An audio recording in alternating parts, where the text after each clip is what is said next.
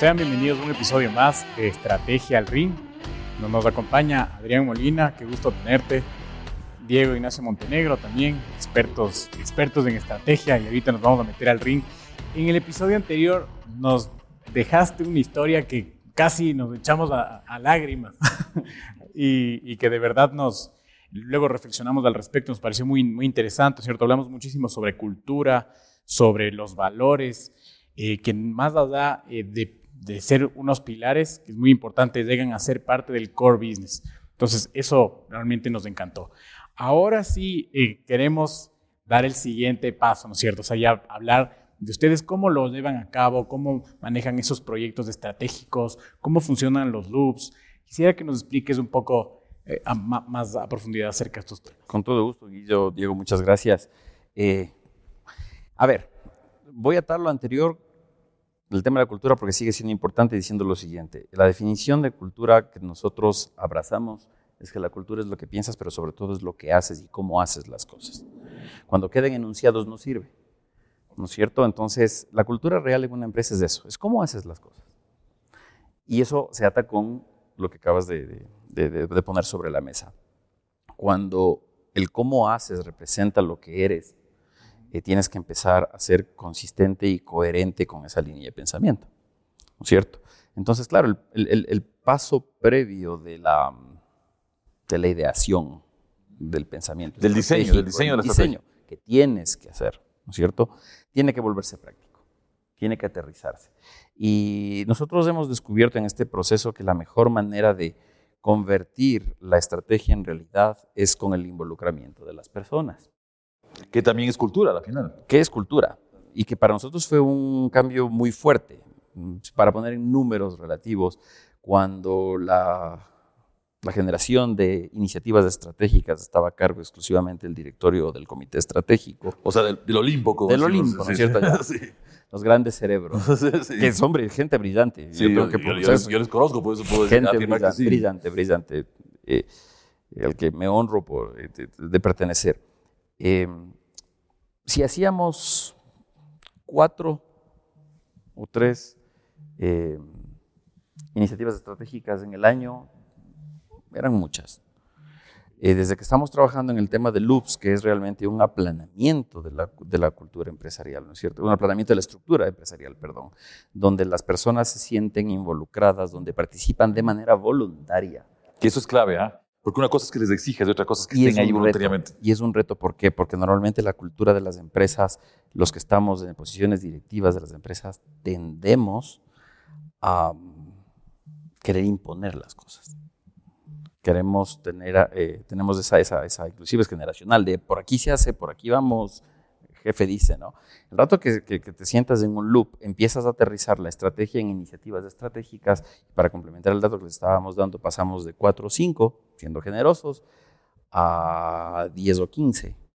¿Y eso no te desenfoca? ¿Tú sentiste que no te desenfocó? ¿O es lo que se tiene que hacer de acuerdo al diseño del es modelo Es lo que se tiene que hacer. A ver, de hecho te da enfoque.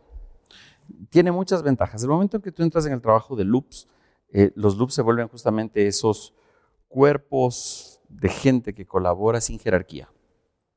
Nosotros en High Telecom tomamos una decisión valiente eh, y que por, fortuna, pero más que por fortuna, yo creo que por conciencia y por, por nivel de inteligencia de los miembros del comité estratégico, fue aceptada. Y es que ningún gerente lidere un loop sino que lo lidere cualquier persona que cualquier sea... Cualquier persona que no sea gerente, y eso sí se impuso desde la perspectiva X. A ver, aquí ah, nadie, ningún gerente ahí, voy a, ahí voy a un gancho, si me permiten, un rato, porque esto que acaba de decir, a ver, nos ha enseñado en la teoría estratégica, ¿no es cierto?, desde que la Tierra era caliente, nos han enseñado, ¿no es cierto?, que la estrategia la dirige e incluso la desarrolla el Olimpo. Que yo sé perfectamente que en el caso de, de High Telecom, ser una empresa de tecnología y conozco a la gente que trabaja contigo desde hace mucho tiempo y, sé que lo, lo brillantes que son, pero generalmente uno no quiere perder el poder, que también es cultura. Eh, eh, la, cúpula tiene, tiene un ego, ¿no es cierto? Y dice, oye, ¿cómo yo, que siempre he sido el gerente de un área, aquí y yo siempre hemos discutido de eso y posiblemente sigamos discutiendo que no nos gustan las palabras área porque está delimitada y no te sales de mi parcela y como que hay alambres de púas y paredes alrededor, ¿no es cierto? Pero como yo, que soy eh, el gerente del área, no voy a liderar la estrategia, pues, o sea, eso es como más o menos dice en contra de lo que dice, no sé, algo que ha sido un paradigma mundial. Gracias, ahí viene la esquivada del gancho, que es bastante, es, que tuvo que ser bien pensada y que generó, de hecho, un efecto eh, muy positivo. Y es que los roles de los gerentes en los loops eran de consultores y asesores. Son los Más no necesariamente planificadores. No los planificadores. Ellos son los guardianes de la estrategia, se la conocen, la idearon. Bien. Entonces, ellos en el loop guían. Reglas, reglas que vienen de las grandes empresas de tecnología, como, como dice, como dice mi, mi papá, de lo, bueno hasta del diablo, lo malo ni de los padres. Claro. En las grandes empresas. Hay que invitar al papá de Adrián al próximo capítulo. Las grandes empresas en Estados Unidos, eh, Facebook en particular, eh, tiene una filosofía interna en la que está prohibido decir que no a las ideas de las personas. Pero eh, tú tienes la obligación de tratar de guiarle hacia el objetivo estratégico. Sin embargo, puede salir alguien que tenga una idea que aparentemente está totalmente descodalada. ¿ya? Tu misión es no decirle que no, pero llevarle a pensar lo suficiente. Por dos razones que para mí me parecieron fundamentales, y eso simplemente en High y es que esa persona que tiene una idea distinta me puede estar dando una perspectiva que yo no vi o que no vio un equipo y que puede valer la pena intentar. Pero, y el pero es interesante, es la parte dura, es si yo trato de, de hacerte entender que tal vez estás muy divergente de la idea central y tú insistes, te permito hacerlo. Pero si es que te permito hacerlo, significa que eres consciente que si es que tu idea no fue lo suficientemente bien pensada y terminó siendo totalmente divergente y no aplicable, eso tiene consecuencias. Y ahí me haces acuerdo, disculpa que te interrumpa, pero me haces acuerdo a un tema que lo tratábamos con una compañía muy amiga también hace un par de semanas en la ciudad de Guayaquil, Ecuador, en donde hablábamos justamente de la cultura, y aquí hablábamos de la cultura de Netflix, porque ya topaste, ¿no es cierto? Pero la cultura de Netflix tiene, tiene un, ah, para mí me parece un pilar fabuloso, o, dos pilares fabulosos. El primero es que ellos hablan de la densidad del talento, es decir, no escogen, el proceso más importante para ellos, para hacerlo más, más simple, es el proceso de selección de personas. Todas las personas que entran, a, por supuesto, bajo una cultura y bajo una estrategia, a, Netflix, tienen esa capacidad de ser talentosos. Pero talentosos en varias vías, no solamente en la vía del conocimiento cognitivo, digamos así, sino en la vía de la inteligencia emocional, práctica, abstracta, muchas cosas. Ellos no contratan a gente que no sea talentosa. Y el segundo pilar es que se dicen las cosas sinceramente. Lógicamente, ellos hablan de una sinceridad altruista. Es decir, eh, con un propósito virtuoso atrás, pero se dicen las cosas con altura, con respeto, con cariño, pero se dicen las cosas. Es más, al que no le dice le sacan de la organización porque, eh, oye, tú puedes ayudarme con esa sinceridad a mí a mejorar. Es más o menos lo que estás diciendo, te entiendo así, ¿no? Sí, sí, eh, y, y, atando a lo que acabas de decir, Diego, nosotros en High Telecom los loops son multidisciplinarios, son voluntarios y multidisciplinarios. Eh, ¿Cómo llegas a los loops es otra historia? Y, es, y esa es la historia de cada empresa en la que tendrá que seguir su derrotero y tendrá que determinar en qué se tiene que enfocar. Para eso no hay recetas. Pero para lo que sí hay tal vez una metodología es el cómo llegar a los loops. Eso es súper importante. Pero después es cómo los, cómo los accionas. Como tú decías, es importante que sea accionable. La multidisciplinariedad genera dos efectos en la organización muy importantes. El primero, sin querer queriendo, como diría el chavo, te provocas trabajo colaborativo. Claro. Aunque en la estructura normal es temporarias, en los loops se genera un espíritu de colaboración. Muchas personas que habían trabajado en High Telecom desde hace más de 10 años recién se enteraban lo que hacía el otro en otra área y recién se enteraba de su punto de vista. Y esto me imagino que en las empresas más grandes como las que tú has estado, ¿no es cierto? Es todavía peor, ¿no? Así es. Y justo aquí te tengo una pregunta porque me dijiste, pasamos de cuatro iniciativas, de tres a cuatro a, diez, quince, ¿no es cierto? Y, o sea, justamente estaba leyendo sobre el, execution, que es un modelo en el que llevas a cabo proyectos y sobre todo es más aplicable a ventas. Pero aquí te dice que las ideas, ¿no es cierto?, se generan a más velocidad de lo que tú puedes implementar. Entonces, aquí mi pregunta es, ¿cómo tú, eh, de alguna forma, eliges, ¿no es cierto?, entre las ideas que, en las que se quieren enfocar? Eh, porque de alguna forma, por ejemplo, yo llegué a trabajar en una empresa donde teníamos 100 iniciativas y luego era una reunión para entonces empezar a calificar a todas y decir, mira, estas 10 quizás aplican. Quizás muchas, muchas buenas ideas se pierden, ¿no es cierto? Eh, por la forma de ser. Entonces, en, ese, proceso, ¿cómo lo hacen ustedes? ¿Cómo lo llevan a cabo? A ver, nosotros seguimos una metodología que, que tiene nombre y apellido, es el modelo Cultex. Eh, y eso es interesante, ¿por qué? Porque coge la estrategia, la estrategia se aterriza en puntos álgidos de solucionar, que son la semilla de los loops. ¿Ya? Por eso te decía que no existe una receta para, para el tema de determinar en qué tengo que trabajar. Hay empresas que tienen problemas de, hay empresas que tienen problemas operativos, otros que tienen problemas culturales, otros que tienen problemas de mercados, otros que como nosotros tenemos problemas en todos esos que te cuento. Eh, y entonces van generando estos nodos de trabajo. Dentro de esos nodos de trabajo con objetivos estratégicos claros, tú desarrollas a partir de los eh, objetivos estratégicos, desarrollas las iniciativas que tienes que modelar. O sea, del diseño de la estrategia vas descendiendo, por supuesto, o vas conectando, para, no, ponerlo en pirámides, sino vas conectando. se conectan, y de hecho se interconectan. Es interesante. Y luego que tienes las iniciativas, es un proceso particular, pero yo creo que es vital. Y es determinar primero la interconexión entre las iniciativas, porque la interconexión entre las iniciativas te da la priorización. Claro, porque hace como un ciclo de, de iniciativas tú tienes una serie de iniciativas, es más o menos como planificar una casa, ¿no es cierto? Y después, digamos que, no hubieran arquitectos tradicionales, ¿no es cierto? O ingenieros tradicionales. Entonces vos dices, mi primera iniciativa es poner los plintos, mi segunda iniciativa o una iniciativa es paredes de adobe, la tercera es estructura de madera, qué sé yo. Entonces dices, ¿por dónde empiezas? Entonces, claro, dices, ¿cómo se conectan? Vas a llegar a un momento que dices, ve, lo primero son los plintos. Es como el cuerpo humano, pues, o sea, yo soy enemigo del tema de las especializaciones, pues con respeto a todos los médicos, yo tengo dos en la casa, pero el, el, el, el, asunto es, oye, el corazón está también conectado con el, imagino, con los pulmones y con el estómago. Hay una base. y, no, y no puedes verlos por separado, ¿no?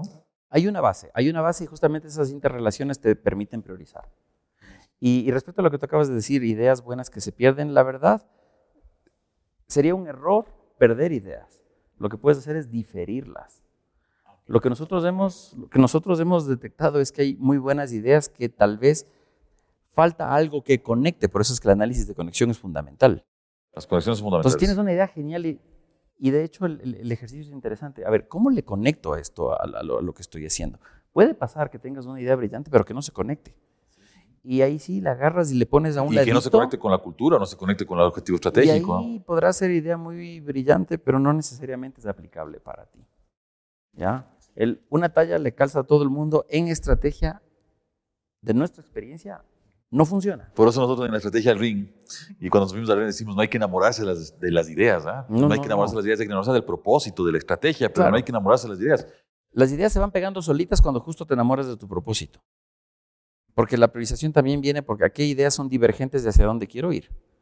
Y podrá ser brillante para ti o para mi competencia, pero eventualmente para mí no. No, porque yo tengo mis recursos, tengo mi gente, tengo mi talento y, tengo sobre todo mi propósito marcado, ese propósito que habíamos hablado, infinito, que es muy distinto al propósito, por más que sean compañías que tienen los mismos productos, pueden tener propósitos totalmente distintos con los mismos productos. Así es. Tú, es el ejemplo que nosotros en, la organización conversamos cuando hablamos de estas cosas con, con las personas, decíamos, llevándolo a lo simple, pero todos vendemos arroz. ¿Qué haces con el arroz? Claro. Es distinto. ¿No es cierto? Yo puedo hacer un arroz con menestra en un restaurante de a 2.50 o puedo hacer una estrella Michelin con el mismo arroz. El propósito es distinto. Claro, entonces, eh, no, está, no es el producto, no es... Eh, a veces no es ni el conocimiento, es cómo lo utilizas y cómo lo aplicas y en qué te va. En qué ¿Cómo lo conectas? ¿Tú, crees que esa, esa frase es, es, importante, ¿no es cierto? No sé qué piensas también tú, Guido, pero ahí el tema de cómo conectas el conocimiento es único, ¿no? Es como un algoritmo, si podemos ver así. Cómo conectas el conocimiento a lo que necesitas realmente y vas a necesitar en el futuro, es un algoritmo único. Ahí entra la cultura. Ahí entra la cultura. Ahí entra la cultura eh, y a veces puede sonar como cliché y a veces puede sonar hasta como canción, como, como medio esotérico el tema, ¿no es cierto? Pero la verdad es que en estos tiempos modernos en la que el arroz es común y es accesible para todo el mundo, lo único que no se puede copiar realmente es la manera en la que haces las cosas.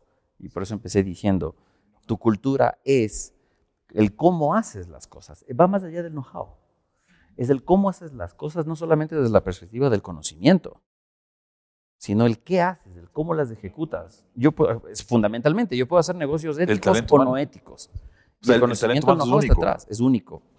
y esas características, y ahí entran esas competencias y entran esas habilidades que tienes que desarrollar con el objetivo de diferenciarte. Porque ahí es donde radica realmente la diferencia.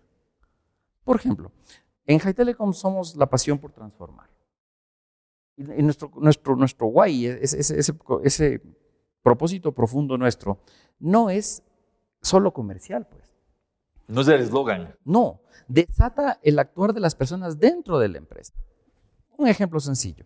Los vendedores entienden que logrando sus metas comerciales y las operaciones entienden que logrando las eficiencias operativas requeridas, las utilidades de la empresa pueden aumentar y eso le va a afectar directamente a la señora ama de llaves en las que unas utilidades, producto de, del buen trabajo de la organización, pueden ser seis veces su sueldo y eso transforma su vida. Para los que no nos están viendo de, otros países, en el Ecuador, es importante hacer la aclaración, en el Ecuador y en algunos países de Sudamérica se utiliza la figura de las utilidades. Parte de esas utilidades se reparten entre, los, entre las personas eh, equitativamente entre todas las personas de la organización. Porque ah, eh, eh, esto, esto, por ejemplo, en el mundo anglosajón es desconocido, ¿no es cierto? Se le podría llamar un bono común. Un bono, es como un bono que se da por el alto desempeño que tienen las, las, organizaciones sobre el resultado, por supuesto, de estas organizaciones. Entonces, claro, la vivencia del transformar, de la pasión de transformar, de querer transformar, se va primero hacia adentro y eso te motiva a hacer mejor las cosas hacia afuera. Y esto, esto es buenísimo. O sea, todavía, digamos, eh, me, encanta, pero me parece un poco conceptual, porque, por ejemplo, en, esta metodología del 4X te dice, eh, cuando manejas equipos necesitas tener marcadores, ¿no es cierto? Incluso cuando tú juegas, un, cuando un equipo de básquet, por ejemplo, se enfrenta a otro, tienes el marcador y saben exactamente si están perdiendo, están ganando, cómo, cómo o sienten el juego, digamos, en vivo. ¿Cómo sienten en tu organización este aporte, ¿no es cierto? Digamos, las utilidades de un indicador, pero ya llega a ser final. Entonces, eh, ¿qué estás cumpliendo con tu trabajo? ¿Tienes quizás unos KPIs? O... Ahí es otra cosa revolucionaria que tienes que hacer. Y es ser como libro viejo, abierto. Entonces, la organización, todo el mundo sabe, a excepción hecha de cosas confidenciales, que son muy pocas y que están más relacionadas al cumplimiento de la legislación, como la confidencialidad de sueldos, como la confidencialización de datos personales y demás. Pero en general, la organización de nosotros puede y tiene que ver su desempeño y el desempeño de la compañía para entender si es que está o no aportando o si está construyendo o destruyendo valor. A ver, lo que acabas de decir es otra ruptura de paradigma tremendamente fuerte. Esto es otro gancho, ¿no? Este sí es gancho al hígado, pero eh, porque hay muchas organizaciones que todavía siguen pensando que la información es secreta. Y ahora si pones, ¿no es cierto? Coges Google y pones ahí, dame la estrategia de Apple, te da, pero hasta con nivel de detalle y nada es secreto. Ahí un poco regresamos a lo que tú estabas diciendo, ¿no? Es el cómo el cómo yo junto a las personas, el talento de las personas, el cómo conecto, el cómo miro mi propósito sobre estas cosas. Entonces, en la organización no tenemos por qué cerrar la información a nadie, es más, debemos contarla, porque eso ayuda incluso que hasta que el sector crezca, ¿no? Coerciona los esfuerzos de las personas, ¿no es cierto? Como, yo, como les comentaba antes de empezar la, la conversación, eh, parte de los loops, y ahí vienen las iniciativas de las que hablábamos, eh, se modelan. ¿Ya? Los loops estratégicos modelan las iniciativas. Y eso tal vez es importante entender porque a veces uno eh, tiende a saltarse de la idea a la acción sin la modelación. Y aunque suene burocrático, ya sé que a vos te puede doler un rato por aquí. Ya, ya, a caer, de lado, de, de lado, de lado. Vuelvo a citar a mi padre. Aunque metas 10 mil albañiles, el concreto fragua en dos días. Así de simple.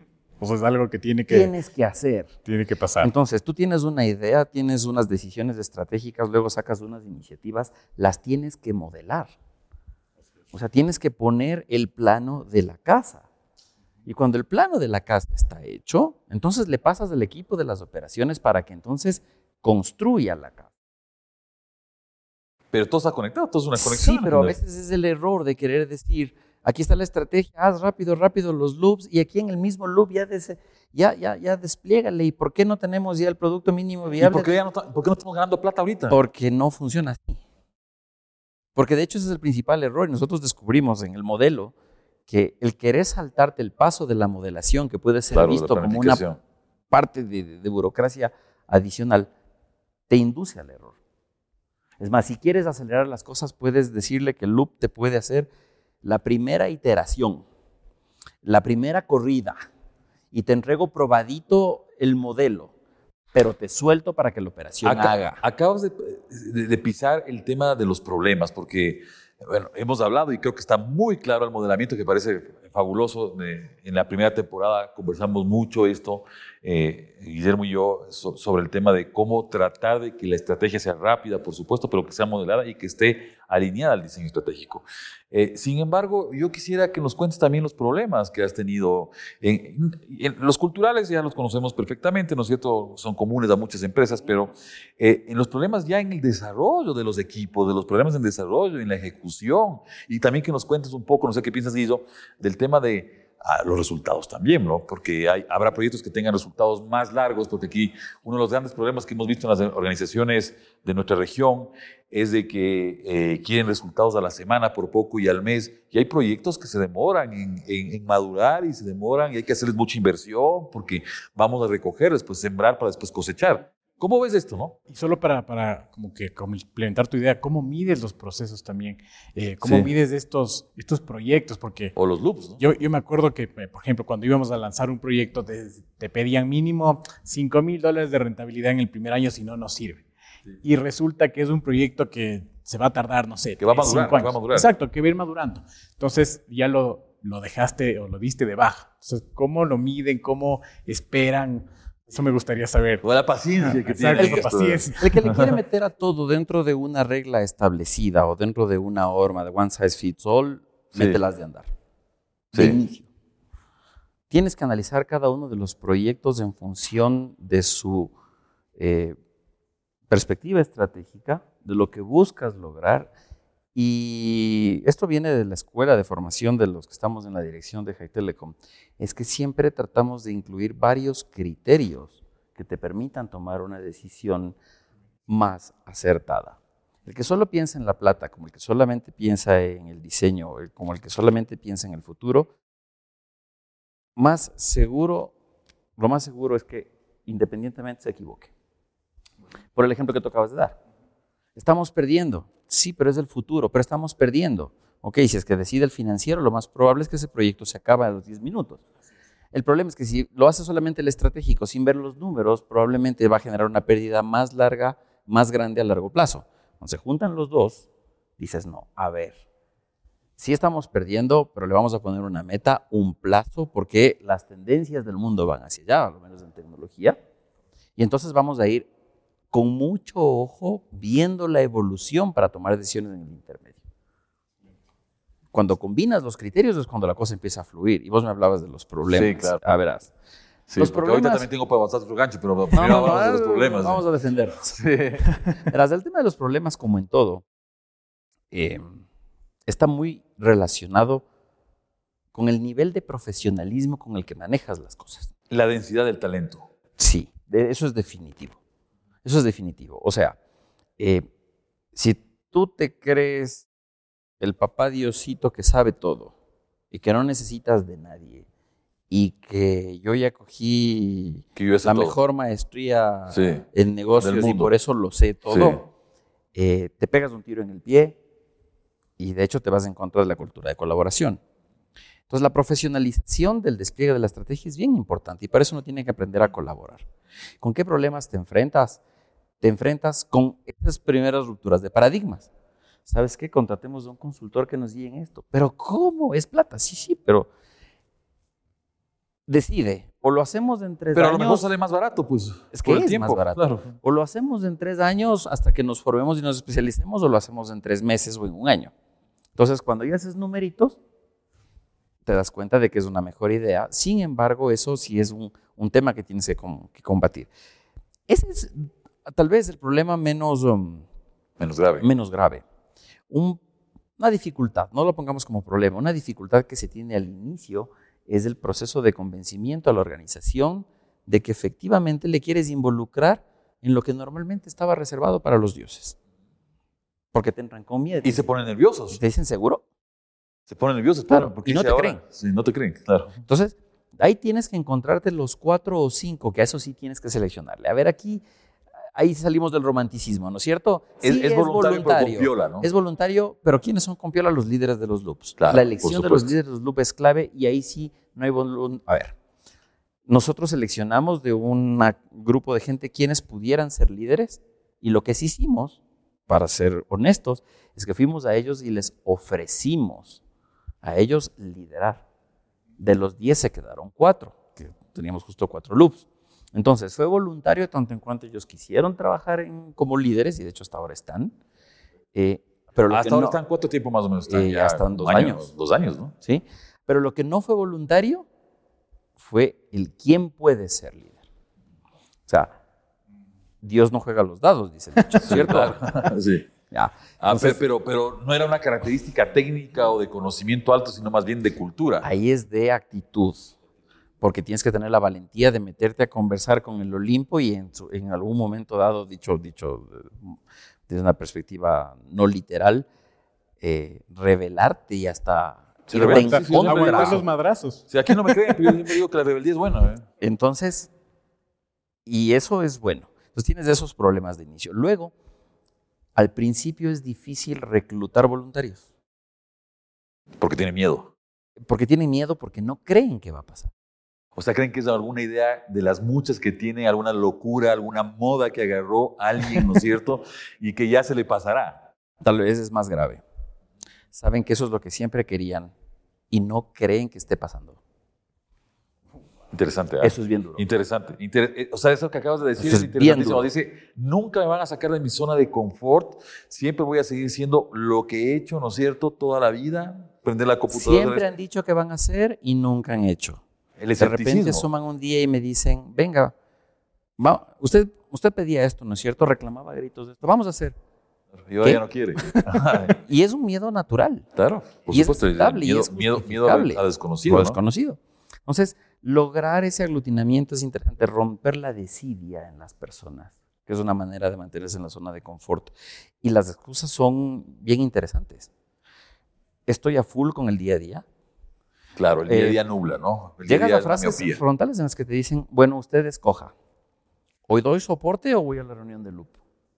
Y ahí a nosotros nos tocó tomar, y hoy tengo que agradecerle al equipo directivo de, de, de High Telecom, es que el equipo directivo que comanda las operaciones decidió decir, la estrategia es más importante que la operación. Imagínate. O sea, eso, esa es otra ruptura paradigmática, ¿no? Eso O sea, es un machetazo en la ruptura cabeza. de convencionalismo absoluto. Así es. Y y no, no sonriendo necesariamente, pero con la convicción de que lo importante, alguna vez teníamos que empezar a hacer lo importante antes que lo urgente. Y esto es importante porque estás hablando de futuro. Estás hablando del futuro. Y esa es la manera en la que nosotros lo transmitimos a las personas. De hecho, cuando hicimos la presentación de la estrategia, eh, utilizamos eh, Ticket to the Moon como música de fondo y el discurso de Kennedy. Claro. Vamos El- a llegar a la el- luna. el- no El tenemos del idea moonshot de este gigantesco. Claro. No vamos a llegar a la luna, o sea, no tenemos idea, ¿Cómo? pero, Pero, vamos, vamos a hacer antes de llegar. que acabe la década. Así es. Es un moonshot, o sea, es, es algo grande, gigante, que no sabes, pero que lo que tenemos que hacer. Y así es.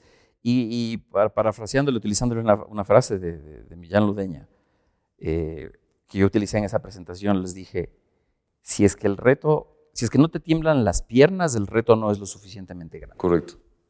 Te tienen que temblar las piernas. Si no tienen- Si no, si no, Si no te duele. Bajo si no te duele, pero más que doler si no te da ese shot de adrenalina Correcto. ¿eh? de, de- de- de querer llegar allá. Entonces los retos son, son importantes. Y aún así, esos siguen siendo problemas que todavía eran manejables dentro de nuestro propio aspecto. Cuando la cosa se pone compleja es que cuando pasas del modelamiento de esta inserción burocrática necesaria, ¿no es cierto? Y pasas a la ejecución, hay algo que nosotros consideramos que es clave y es empezar a trabajar en gestión de cambio. Si es que no le metes unos centavachos, y no unos centavachos, algunos centavachos algunos billetes verdes. ¿eh? en la gestión de cambio y si no la empiezas al inicio, la probabilidad de fracaso es bien alta. O sea, pero esto de la gestión de cambio, eh, ¿cómo, cómo le metes al inicio? O sea, desde el inicio, eh, ¿tienes alguna metodología de mejoramiento Eh, eh, continuo? Hay toda, hay, toda una, hay toda una ciencia, ahí entró también consultores de gente de, de- Cuesta entender la gestión del cambio realmente, cuesta entender, porque uno desde la perspectiva directiva inclusive dice, pero a ver, está tomada la decisión, pues cuestión de meter un carajazo, y si no le dan los KPIs que planteamos, pues le cambiamos.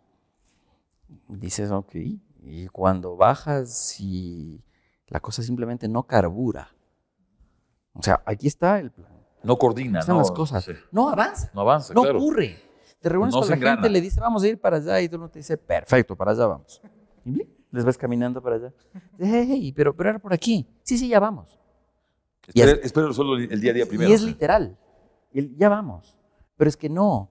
Y, y, y- y tienes circunstancias en las que llega un punto en el que, ¿por qué entra la gestión de cambio? Porque te frustras también como directivo. Porque dices, a ver, me acabo de sacar la madre en esta tontería. Y no funciona. Y no me hacen caso. Y, y cuestiones inclusive tu potencial liderazgo y dices, ¿qué está pasando? Y es todo lo contrario. ¿Será que soy bueno? Te cuestionas. Pasan esas cosas y te cuestionas, cabeza, te cuestionas, porque inclusive llegas a la parte del ego en lo que dices, a ver, yo estoy capitaneando este tema y tengo un equipo directivo que está junto a mí. De repente dice, como a Colón le deben haber dicho cuando no llegaba a tierra. O sea, Estás loco. a ver, sí. no, no, no que sí llegábamos. Sí, y, y han pasado varios días y Y ya van varios meses y Sí. esto no cuaja y los de abajo Y también no vemos dicen- nada. Exactamente. Oye, entonces, claro, y dices, no, a ver, a ver, a ver, ¿qué está pasando? Y cuando llegan los especialistas, y por eso yo hablaba de la profesionalización del despliegue de la estrategia, es cuando llega gente que sabe y te dice, verá, hay temas de resistencia, hay temas de adaptación, hay ciclos de adopción de los cambios. Nos velocidad por también, ¿no? ejemplo, que independientemente de- del cambio, sea positivo, sea negativo, siempre pasas por el luto.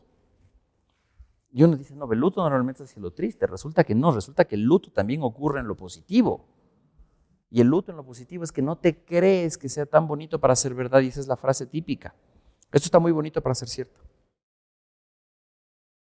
Increíble Oye, porque Antes de, antes de cerrar, Guillo, discúlpame. Sí, no, voy, dale, eh, yo tengo algo, algo que me da vueltas en la cabeza con lo que tú acabas de decir. Entonces, la gestión del cambio, no sé si tú también ibas por ahí, pero la, la gestión del cambio no es un tema de decirme a mí o decirme o decirle al equipo directivo, hoy vamos a cambiar.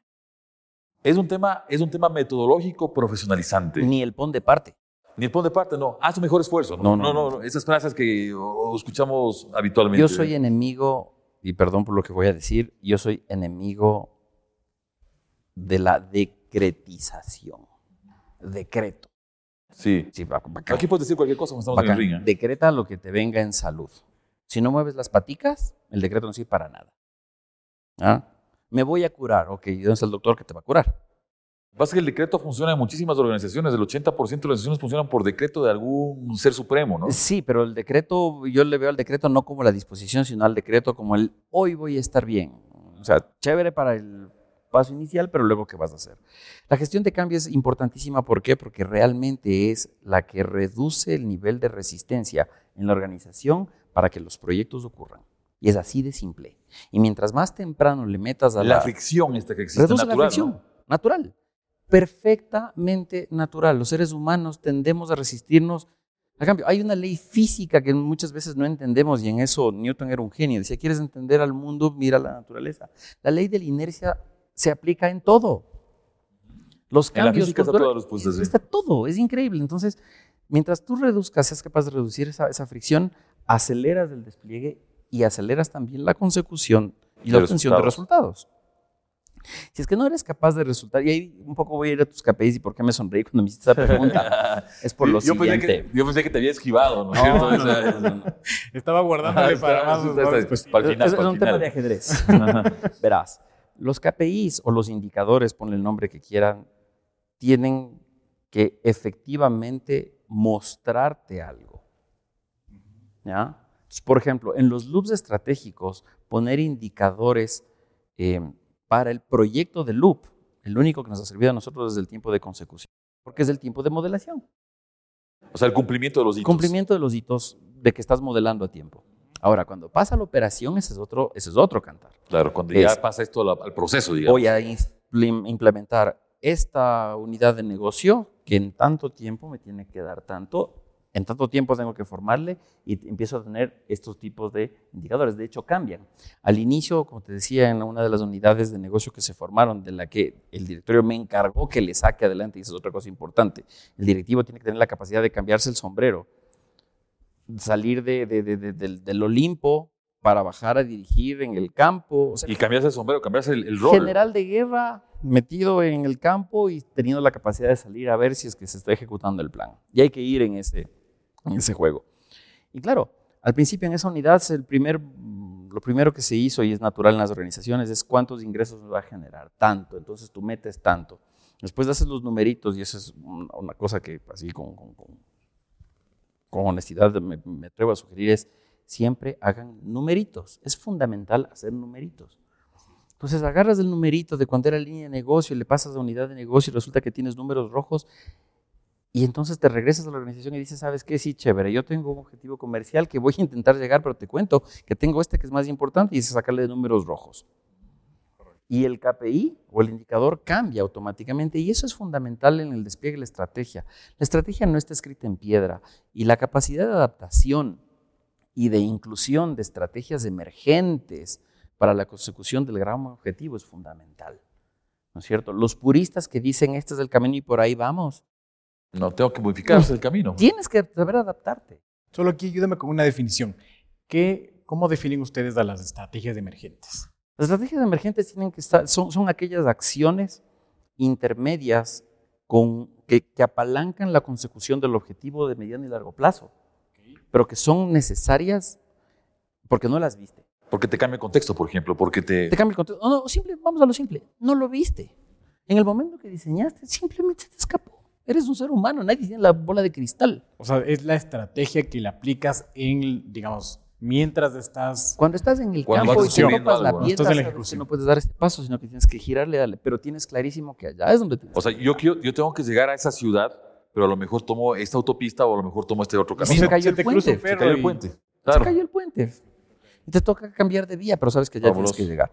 Si es que no tienes esa capacidad, y ahí lo importante es la velocidad de darte cuenta, y eso le cuesta al directivo.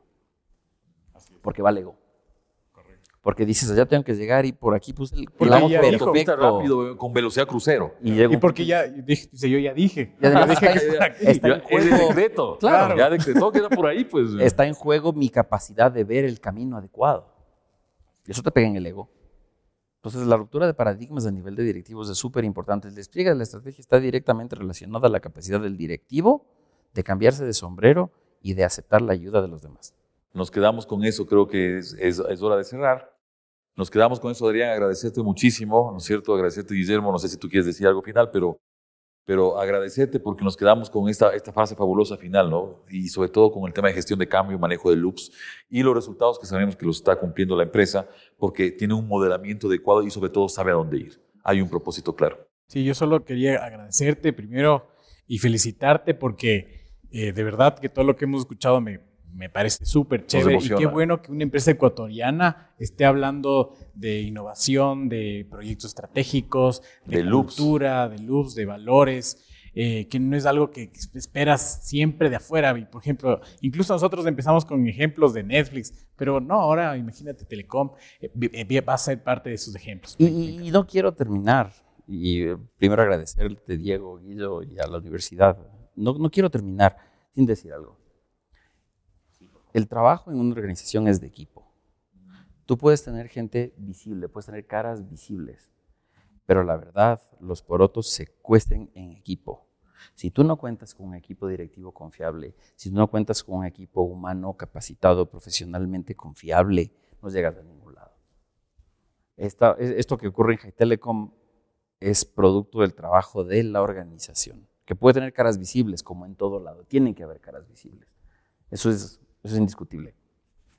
Pero no se logra sin el trabajo en equipo. Esto no es, esto no es Y ahí una va- obra de un hombre. esto Ahí volvemos a la red y al trabajo colaborativo. Y hay una frase que me encanta que dice, ninguna persona es mejor que un equipo. Y eso es increíble. Eso es claro, el que se cree esto, ¿no es cierto? Que se va a vivir a Marte, porque aquí en la Tierra no existe. Bueno, muchísimas gracias a todos. A Les ustedes. agradezco mucho. Gracias, gracias. por todo. Gracias Sí, a ustedes. todos. Gracias Nos vemos en el todos. próximo Estén muy capítulo. bien. Muchas gracias. Hasta luego.